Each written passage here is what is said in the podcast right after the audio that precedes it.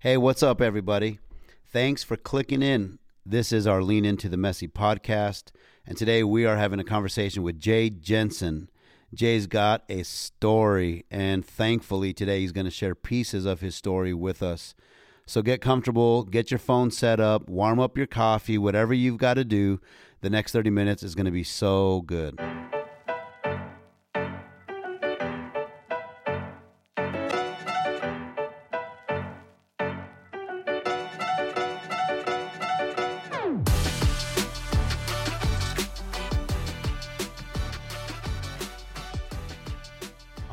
Thanks again for tuning in. We so appreciate every month uh, the fact that you would sit down or drive or wash the dishes and listen to this podcast. The whole reason why we do this podcast is we just want to encourage you through uh, the lives of many different people. This podcast has helped us uh, look into uh, some of the messy of people's lives, and it's been an encouragement to a lot of people. And today we've got Jay Jensen with us here in our studio. Jay, welcome to the studio, man. So happy to have you. Jay Jensen is also a longtime Cedar Valleyan. Uh, he's also on our board. He's a teacher. He's a men's leader. He's a greeter. He's on the welcome team. He's a smiler. He's a hugger, and he's a real champion of people. What I love most about him. Uh, and Jay, you're just kind of a part of everything here at Cedar Valley. Give some, give everybody listening just a minute or so of your Cedar Valley background. When did it start? All, all things Cedar Valley. Yeah, you'll you'll probably hear a little bit of this in my story, but uh, I got saved late, so I'm 56, and I got saved 13 years ago, so I was 43. Awesome. Right, if I do my math right, in October of 2010, and I was coaching football with Dean Kraus, and Dean and Janelle go to Cedar Valley and have Okay. for a long time. Yeah. And uh, I got invited to Cedar Valley.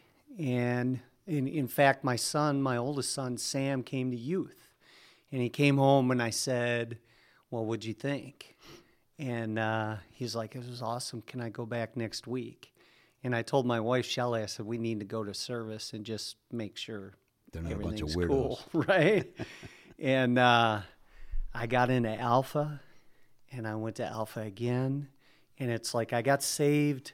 Kind of, I came to Christ on my own, and then immediately, God put people around me, got me into Cedar Valley through the Krauses, and then I, my discipleship started, and God started working in my life. And uh, every time somebody asked me to be involved in something, you know, I was so full of the Spirit and, and eager to learn, I would just say yes. Yeah. And my spiritual development would progress. And so there was blessing in saying yes and taking a chance and a step into something. And so um, I have a hard time saying no. Yeah. And Jay's, well, Jay, you got a full time job. You do. got a wife with children. And you probably serve on what, 20 teams here at Cedar Valley or something like that? It's know. crazy. I always hear how when someone belongs to the community, when someone joins Cedar Valley or whatever church, you always hear two kind of things. Number one is somebody impacted you, which in this case is the Krauses, which are Yeah. unbelievable people, right? I love I love Dean and Janelle very much.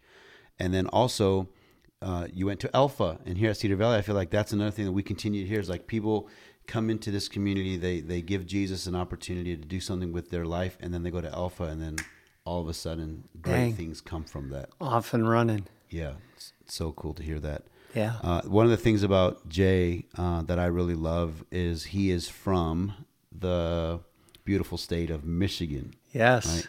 So give everybody, you know, what's the first 12 years of your life like? Yeah. Well, it, it's interesting. My parents grew up in Minnesota, and Oh, I was born in Minneapolis, but we moved right away. My father worked in the paper industry and paper mills. Um, but we ended up in the Upper Peninsula of Michigan, about three miles from the Wisconsin border, maybe 100 miles straight north of Green Bay country, my very rural area. You a country Great- boy. Yeah, yeah, small town boy, a Yooper. Uh, for those of Yep. that understand Michigan, I'm a Yooper. Yep. Upper And- Peninsula. That's right. Uh, in a town called Norway is where I grew up, went to high school. Um, you know, hunted, fished, had hunting dogs. That's where all this comes from. Is that's what we did. Um, played a lot of sports in high school because I could. I was at a small school, you know. If I went to the school that my kids go to, my kids go to Eagan, I don't even know if I'd have made the team. but I played a lot Yep. there. It was great. Yeah, Um, yeah. So Life in the UP. life in the UP. A lot of snow, more snow than here, less snow than here. Um, more snow and colder. Really? Yeah, winter's longer. It's I would equate it to Duluth. We're kind of right on the same parallel to Duluth relative to weather. Pretty cold. Yeah. Um, yeah. So you've mentioned uh, something that was very devastating in your life when you were a young boy. Yeah. What was that thing that was so devastating? Yeah, so I'm I'm growing up in the UP and doing my thing and have my friends and you know, we have it's my mom, my dad and my sister and I said my dad worked in the paper industry. He got transferred to a paper mill in Miami of Ohio. Um, and so, you know, we were going to sell the house and move down there and all this stuff. And so it was a little chaotic. And then he went down there to start that job and he was gone for maybe three or four months. And uh, we were still trying to get the house together to sell it. And then one day he showed up unannounced. And, uh, you know, I was kind of like, what are you doing here? And he's like, I'm, just going to have a conversation with your mother. Um, and I went to some athletic event, came back, and, and my mom was in shambles, in tears, crying at the kitchen table with my sister. And I'm like, what's going on? And she said, your dad's not coming back. Right? He met somebody down in Ohio, and he's not coming back, and we're not moving to Ohio, and we're getting divorced. And at 12 that really kind of throws you for a loop. And i like i just remember being furious. I was furious. And i think i was furious at my dad for leaving. Uh, i didn't understand it. I was too young to understand what was going on. And i was furious at my mom and my sister for crying. But not because i thought they were weak. I was furious because i couldn't do anything about i couldn't fix that Yeah, no way. right? Couldn't fix it. So I was powerless and I didn't know how to deal with that. And so it was a, uh, uh, a very chaotic, traumatic time that affected me to this day. Um, now, you know, God has taught me how to deal with that. There's, there's, uh, glory at the end of the road. Sure. We'll get to that. Yeah. But during that time, from 12 until I graduate high school, go to Michigan State, um, you know, I had to do everything on my own. I got a job, bought my own clothes, cooked food. My mom had to get a job. Um, we moved to a much um, lower income housing. Um, we survived, uh, but I was always underneath simmering, angry, and wild. And it was just me. And I wasn't going to rely on anybody else. Now, there were some good things that came out of that. I think I told you before, I had to learn how to be a mechanic. I had to learn how to be an electrician. I had to learn how to fix all these things because we didn't have any money. I had to cut the grass, to fix the cars. I had to do this. Part of that infuriated me because I'm like, why do I have to do this? You know, but Yeah. the other part of it later on, I got all these skills Yeah. that I would just were forced to learn. So it was Yeah. kind of cool. It's crazy to hear you think or to hear you speak on this and then to think, well, every Sunday, you know, there's so many people sit in our seats Mm-hmm. for a Sunday morning service. And statistics say that, um, well, a lot of people have experienced divorce. So a lot of children have experienced divorce in the home. Mm-hmm. Um, if I were to just walk into the church and and you be at the door that I walk in through, and your big old smile and your greeting, uh, I would never guess that you've experienced and endured such hardship and suffering and pain in your life, especially as a little boy. Mm-hmm. Because now, as a fifty, you know, as a fifty, mid fifty year old, you obviously have learned and you've grown and you've matured and you've just um, outgrown a lot of, of, of that pain or you know, not outgrown it, but I, you know you've it's it's obviously a part of your life. But you, Right. you you're smiling again. You're smiling. Right. You're happy. You're full of joy, and you're giving back to people all the time. But but I'd never know that by just meeting you, right? And then you think how many people are sitting in these seats on a Sunday morning who have experienced that same type of pain as a young as a young boy or as a young lady. Uh, you know, our church is filled with people who have experienced great brokenness in their life at some point, Yeah. right? And I think that it's so encouraging to hear somebody like you come in and talk about this devastation that took place because it's encouraging.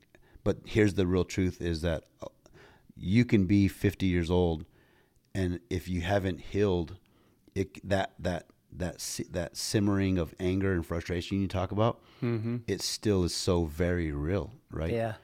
Talk- Totally. talk a little bit about the process of like getting that stuff out of you so that you could live again I- i'm sure there's things like f- forgiveness and I don't really, you know, Yeah. what are some of those things that you remember wrestling with and maybe even still wrestle with today? For the Yeah. sake of the listener who would say, man, I still got that stuff in me. Yeah, well, there's a there's a couple things. So, you know, I went to, I left home at 18 and went to Michigan State um, for college and never came back, and paid for it all myself. Um, you know, and and so I did everything on my own, and and I had a real hard time having long lasting relationships. Um, you know, I would have girlfriends, but I would never let them get close to me. And, uh, you know, I would have these relationships that would last maybe three, four months to a year. One lasted three years, but they would fail. Uh, and part of the reason they would fail, qu- quite frankly, is um, there would be times when that bitterness and that anger would come out unexpectedly and it would damage the relationship and uh, then I would lose the relationship, and it was this kind of repeating cycle of people leaving me, which that's what my dad did, hmm. right? And so that was my Achilles heel or my brokenness that just, you know, this open wound and, and you'd stick a finger in it and it just was terrible. Don't touch me, don't get close to me. Mm-hmm. And so for a long time I was like that. And I remember having a conversation with my mother, and I'm probably 35, 36 years old. And I'm like, Mom, you know, I'm supposed to be a dad and I'm, I'm supposed to have a wife and I'm supposed to be a husband and all these shows and movies that I watched as a kid, it all works out in this correct order. And my life isn't going like, what am I doing wrong? So I have this career, a good job, good money, I own a home, you know, But alone. uh, but alone and lonely and the clock's ticking for me like i'm not I- i'm not able to have kids right but i want to have kids and i need a spouse and i want to have a good spouse and a good marriage and all that and my mom says to me don't discount that divorced lady with two kids because she's a good person and those kids need a dad and I knew she was talking to me about her because that's who she was. And I knew that she was a Oh, good I- person, I got you. right? Yeah. Mm-hmm. And, but she was also saying, don't rule that out. And quite frankly, I had. I was looking for the perfect Yeah. spouse, and it wasn't working. Um, and I found, I met Shelly two weeks later. Well, And Shelly was divorced. And she had two kids, little kids. Sam was four and Sydney was two. well, And the same kind of thing that happened to my mom happened to Michelle. And so it was really it was really quite surreal for me and it like I could walk into that situation and understand it much better than somebody that hadn't gone through what I went through. So there and I wasn't following Christ at the time, but God was ordering my sure. steps, I feel. Now I mm-hmm. look back at it and go, wow. So to answer your question in a long-winded way, we get married and I have what I want. Then we have a baby together, Mallory, my youngest. and I say, she tied the whole room together, right? Mm-hmm. So I'm not the interloper. You know, it's Shelly and her two kids and me. Yeah. Now Mallory ties the kids together. She ties the whole family together. And everything is like cool. Um, and I'm still mad. There's a, still a part of me that is mad about something bitter. Um, and it would come out at times that you wouldn't imagine and do damage. And I so loved Michelle and I so loved my children. And it would happen. Maybe it happened once and you go, okay, that was weird. And you talk a little bit about it, try to mend that fence, but then it would happen again. Hmm. And I got to a point where I'm going to ruin this. And she's going to leave. So, my greatest fear, my greatest wound is controlling me and and it's going to destroy what I had wanted all along. And that's what put me to my knees. And I said, I couldn't sleep one night, and I, my whole life felt like this house of cards that from the outside looked very successful, and I just felt like it was just going to crumble. Yeah. And there was nothing I could do about it, and my brokenness was going to do it. And I was going to hate myself for it. Um, and so I was powerless. And um, three o'clock in the morning, I went down in my living room by myself and I'm pacing back and forth. I can't sleep, and God is pursuing me. And so I just got on my knees and I said, Jesus, if you are who you say you are, I will give you my life. Come take it and heal me. And then I went to bed. There was no booming voice or burning bush or epiphany or lightning strike or rejection. I went to bed and I got up and I went to work the next day. And within a month, I had changed careers that kept me home more. I had gone to Cedar Valley with the Krauses. I had gone to Alpha, and things started to change. You know, I have to imagine that uh, my mind is just saying, okay, maybe a lot of the listeners right now aren't in that place of desperation like you were in your basement. Um, the people who are in that place, I don't think are listening to this podcast right now. So, what I think is, those of us who are listening to this podcast, you know somebody in your family, or you know somebody who's a close friend of yours, or someone who's at work who is in that place of desperation Yeah. and sometimes they just need to hear it from somebody else that there actually is an end to this pain. There, there really is a savior out there. Amen. Um, someone who is pursuing you. Maybe you're just kind of unaware of it. And I would just, I just feel like saying, you know, you might need to send this podcast to that friend Yeah. and say, you know what we were talking about the other day? Would you do me a favor and listen to this podcast, fast forward to minute 20 or whatever, and listen to what happened to this guy named Jay, who was at a place where he was about to lose his family and was so desperate, and he called upon the name of Jesus, and his life completely changed. Because without Jesus, you you would be a complete wreck right now. I wouldn't be married. I guarantee it. You wouldn't be married, but you'd also I'd be a wreck. A oh, wreck. Oh yeah, no doubt. And and interestingly enough, I don't know if I would have called upon. I know I wouldn't have called upon him at that time if I was on my own. Right, and I knew about Jesus, and I knew I even felt him calling me. There would be times when you know during my single life when I would go seek out a church, and I would go for a while, but I kind of felt like this wounded dog. Right, Yeah. that was in the woods and somebody would put out a bowl of food on their porch Yeah. and I would creep up and take a nibble all the back. while keeping my eye on them so they don't hurt me and then I go back in the woods. Yeah. Um, I, I I'm so thankful that Jesus kept pursuing me, but I wouldn't have gone on my knees that night was it not for love. Yeah. And it was love for my wife and my kids and wanting to be a good husband and wanting to be a good father, that desire because I love them Yeah. and I didn't feel like I was capable. Yeah, and I and I even think that there's great men and women out there who are going through such terrible times right now. Yeah. Deep down in their heart, they want to be a good dad. They want to be a good mom. They want to be a good husband.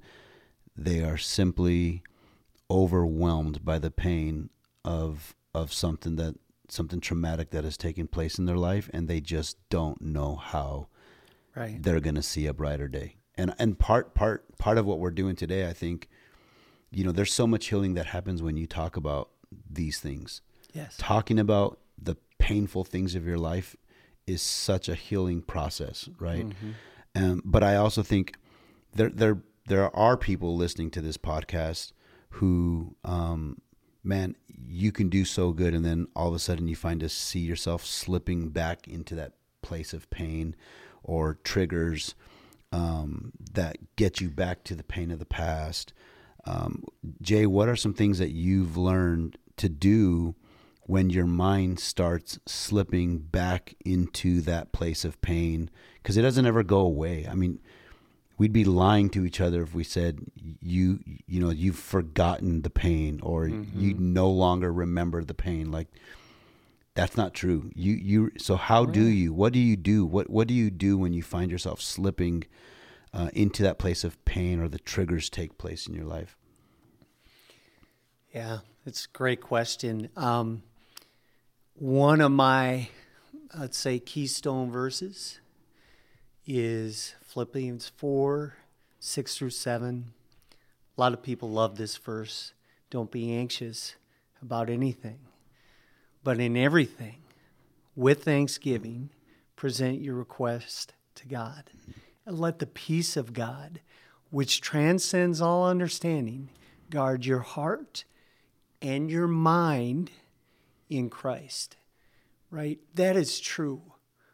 That is a promise that God gives us. Like when you get caught in, you know, these these wounds, right? He's he's consistently worked to heal that wound for me. yeah But if there is a time where, you know, my my marriage is not perfect, there's a time when Shelly and I don't get along. And and I think where Satan will attack me is she's going to leave. yeah And it's some something stupid. Why would I think that? She's not going to leave. We've been together almost 19 years now, right? She's not leaving.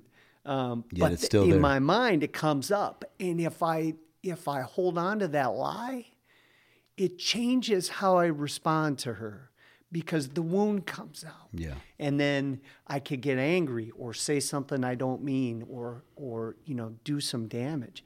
But if I turn and go, God, this is a lie, and I'm not going to believe it, I'm going to depend on you, and I come to you with thanksgiving for my salvation, and I pray that you take this away from me, and instead give me peace. Hmm. And so what happens is we might have a little dust up, right? Where that may manifest into something that builds and builds and builds because I'm worried, right? Yeah. In the wound. Instead, let it go. yeah Look at God. Trust Him. Take the peace. Now, when I approach her, I've got joy in my heart. I've got grace to give. I ask for forgiveness when I'm wrong. I come to the center yeah right? Yeah, and it so doesn't good. become anything big. Yeah. I can I can feel the emotion you speak of. I can see the emotion in your face and your eyes. Yeah. And I think about in the church world, one of the big misconceptions is the church is a place for people who've got it all together. And uh, or it's a it's a place for people who don't have these kinds of issues. And I think that couldn't be further from the truth. I think today is another reminder that you know the church is filled with people who have been so broken Yeah. and I'm not too sure there's anything more beautiful than people like you who have been so broken, who now God chooses to use to help other people because you do it with compassion. I've seen you, I've seen you interact with men, and the compassion flows out of you, especially when you hear that they're having hard times or they're dealing with tough times. You're the first one to stand up and and take action because it, it's it. Broken people who have been healed by God have such a beautiful way of helping broken people. It's like you're passionate about seeing the broken be restored by God Himself because you yourself were that guy and still are that guy. Yeah, we've been there and we've experienced God and we know what He can do, right? And it doesn't mean it's going to be perfect tomorrow and it doesn't mean it's going to be ever be perfect, but we know um, that peace and that joy and that healing that He can bring, and He can take those lies and replace them with truth. So, to the person who sits in our sanctuary on Sundays that you don't know, Yeah. there's a lot of people you know, but there's a lot of people you don't know. And a lot of them are listening to this podcast and they're wrestling through that whole lie scenario that you gave. Mm-hmm. And and they definitely hear loudly in their ear because of my past, because of my brokenness, because of my wounds, because of my because of the simmering issues that I have inside of me. I don't know that God could ever do something with somebody like me, or I'm not sure that I'll ever see a brighter day, or I'm not sure that I'll ever be able to smile. Like, good for Jay. I'm so happy for Jay. Mm-hmm. I don't know that that could ever happen to me. What would you say to that person who's listening right now? Take a step in faith, one, towards God. Look towards God and and challenge Him. Say, "What can you do with me?" Because He loves you. His Word says you're already forgiven. It's been done. Jesus died on the cross for you, right? Come, seek me. Take a step in faith and seek Him and see what He can do. Take a step, right? Alpha. You talked about Alpha. So I came to this church, had never read the Bible. I knew about God, but my ideas about God were very much shaped by secular society, right? And uh, I go to Alpha and I learned a lot. In fact, I went three times in a row. So Alpha's 10 weeks. I went to one 10 week session. I signed up for the next one. And then I signed up for the next one. It's good thought. Two years later, Neil and I were teaching Alpha. And I would get on that stage and it would blow my mind. And I would tell the people that were sitting there the first week, two years ago, I was sitting there, didn't know anything about what was going on. And this is what God did with me because I stepped into it. Yeah, yeah, that's that's that's really good. I I'm always thinking about the person who's still wrestling with the stuff that we're talking about and how Yeah. paralyzing it is, and the grip of that is so very, very real. Yeah. Right. Yeah. Find somebody you can talk to that For you sure. trust. You see me in church, come talk to me. Yeah. Yeah, that's good. Um, let's reserve our last few minutes um, to to put the smiles back on our face because Yeah. you, you got to me a little bit. um, but tell us about your children. Um, tell us a little bit about your wife. What are some of the things you guys just find yourself laughing about, loving? Like what? Give us some insight to the Jensen home. Yeah. We love our dogs. Yeah. We love our kids. So Sam is 25 now. So when I met Shelly, he was four. We were together, we dated for two years, and then got married, right? So we'll be coming on 19 years this June. Um, Sam's in graduate school and uh, University of Dayton. And what's he studying? He wants to be a physician's assistant, um, and so PA for Yep. short. Yeah, Um, he's in clinical rotations right now and killing it. that's awesome. So proud of him. Yeah. Great, great young man. Um, and then my middle girl, Sydney, uh, will graduate next week from the Aveda Institute in Minneapolis uh, with a cosmetology degree. Sweet. Uh, and so she's doing good, and she's had she's had her challenges like we all have. Yep. She went to school for a couple of years and said, "No, that's not for me." Uh, but she's she's got it figured out, working hard. And then Mallory is 17. Well, she'll be 17 in July. She's 16 right now. Uh, junior in high school, and um, looking at colleges. Very good soccer player, looking to play in college. So we'll see That's cool. where that leads. And so in in our house, I mean, everybody has a nickname, right? We tease each other. We have these two big red labs that uh, are in the house and fully part of the family, fully integrated. Yeah. Um, my wife did not want those dogs and now loves them more than anybody in the house. Um, and so we're busy running. You know, we go see our kids. We go see Sam. We we uh, go to every soccer game that Mallory plays. We go look at all these colleges with her. Um, we go hunt together. Uh, so You're doing the thing, man. You're doing it. Yeah. And then in the summer we barbecue and we have you over. That's right. That's right. That's right. I'm ready for that one again. Let's do it. Now Shelly is such a beautiful person. She She's is so hospitable. She's got a smile that lights up the sky, man. Um, yeah, she's I got a great husband too. Very lucky. And you know, one thing that I did want to mention, um, God heals things, right? So when my dad left, I was very upset with him. Um, and like I said, I was at 12 at the time. I didn't really understand it. Um, and we didn't have much of a relationship for a long time. And every time we did try to get together, that wound would open Yeah. and he would get the worst of me. Like I did not treat him well because I was mad and I was course. wounded and hurt. Yeah. God healed that. I mean, he and I are tight. He is a Christian now, That's awesome, man. and uh, he's 80. Wow. And he drives an RV in the winter out to Colorado for five weeks and skis. And I went out there this year and stayed in the RV with him That's for a cool. week, and we just What's his name? Nels, Nels. yeah, Nels. Danish name, That's cool. yeah. Man, Jay, thank you so much. I know it doesn't take guts. It takes something different to come and to be vulnerable before an an, an audience uh, t- and to share the things that you shared.